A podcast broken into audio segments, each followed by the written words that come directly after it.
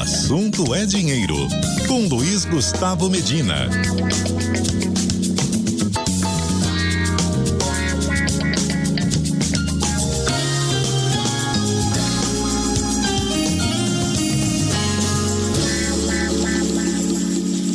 Boa tarde, ouvintes do CBN Brasil. Continuamos aqui firmes na nossa retrospectiva 2019, perspectivas 2020.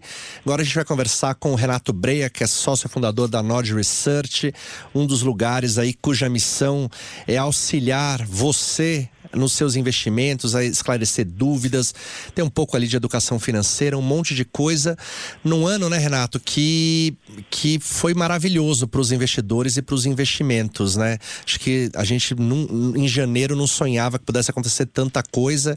O que, que você achou mais legal? O que, que chamou mais atenção em 2019? Ou do comportamento dos investidores ou do comportamento dos investimentos? Oi, Teco, prazer falar com vocês. É, acho que o que eu destacaria, na verdade, é o comportamento né, do, dos investidores. Eu tenho visto cada vez mais as pessoas se interessarem por investimentos, né? A gente teve aí recordes de, de números de CPFs é, na Bolsa, né? Acho que 1 milhão e 600 agora, crescendo muito rápido, né? Praticamente num semestre a gente cresceu, que demorou, a gente demorou praticamente 500 anos, né? É, exatamente. É, não sei se você lembra, mas a Bolsa tinha uma meta ambiciosa há mais de 10 anos de levar 5 milhões de CPFs. A gente está atingindo 1,6 só agora, né? Com uma população ainda muito grande, se for comparar outros países. Acho que então esse é o primeiro é, o que eu destacaria é o comportamento das pessoas, né? E, e claro, assim, para os ativos também foram muito, é, o desempenho dos ativos também foram muito bons, né? Assim, a renda fixa pré-fixada, indexada à inflação performou muito bem.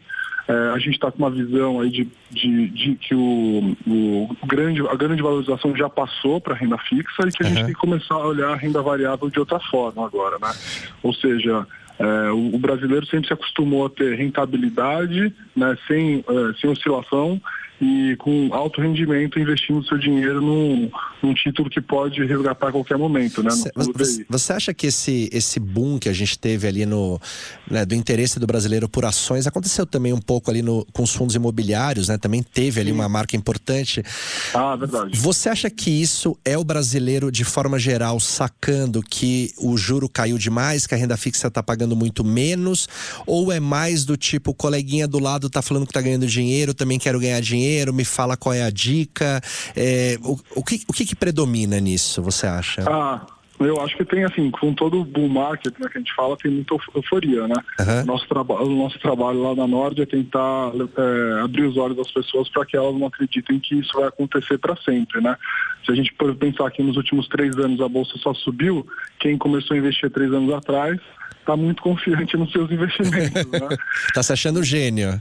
É, exatamente. Eu acho que tem um pouco de tudo, sem dúvida, né? E, e esse, esse é, efeito que você disse aí é o FOMO, né? Que a gente fala, que é o Fear of Missing Out, né? As pessoas ficam com medo de perder as oportunidades, né? É, quando a gente vai olhar assim, os dados de, de varejo alta renda, de, de, de varejo, né? Na, nas, estatísticas, nas estatísticas da Ambima, a gente vê que está tá tendo sim uma mudança gradual, né?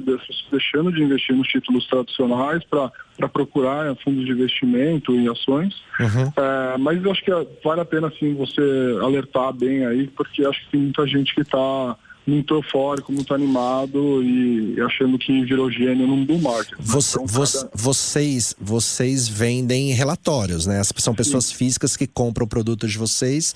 Ah, uhum. que, então vocês têm ali uma conversa de um jeito ou de outro, vocês sentem a demanda das pessoas, Sim. as pessoas tiram dúvidas. Vocês sentem que.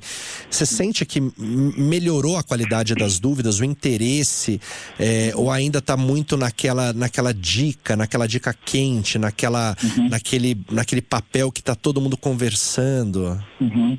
É, a gente sente muito, isso é muito legal no nosso trabalho, né? Assim, é, como o feedback é imediato, né? A gente escreve todos os dias, a gente publica relatórios todos os dias, o feedback é muito imediato. A gente solta uma coisa, as pessoas respondem. Então a gente consegue sentir muito o que as pessoas estão pensando, né? E, e entre os, o, os, feedbacks que a gente recebe, talvez o melhor que a gente possa receber lá dentro é falar assim, olha, estou aprendendo muito, estou gostando muito do trabalho, sei que é um negócio de longo prazo, estou aqui para ganhar dinheiro no longo prazo junto com vocês.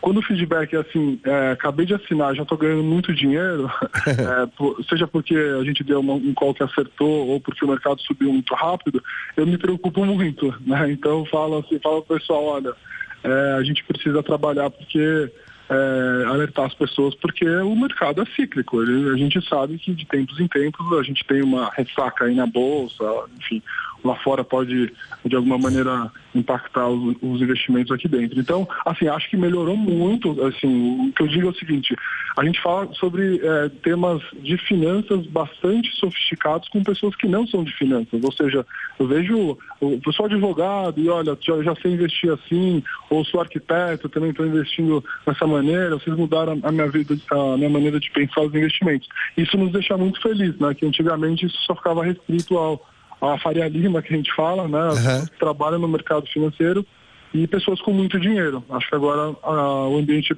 brasileiro é muito mais democrático, né? É, e tá com cara, né, Renato? Tá com cara de que é o começo de um, de um movimento, né? Se a gente imaginar que a taxa básica de juros fique aí pelo menos, pelo menos mais dois anos em patamares baixos, ainda tem muita gente para entrar, para entender, para aprender. Acho que acho que vai, vai ser um movimento parece mais sustentável do que os outros, né? Que sempre acabou sempre acabaram sendo muito voo de galinha, né? As pessoas entram no, no, na bolsa, a bolsa cai, todo mundo sai e volta só daqui a 15 anos, né?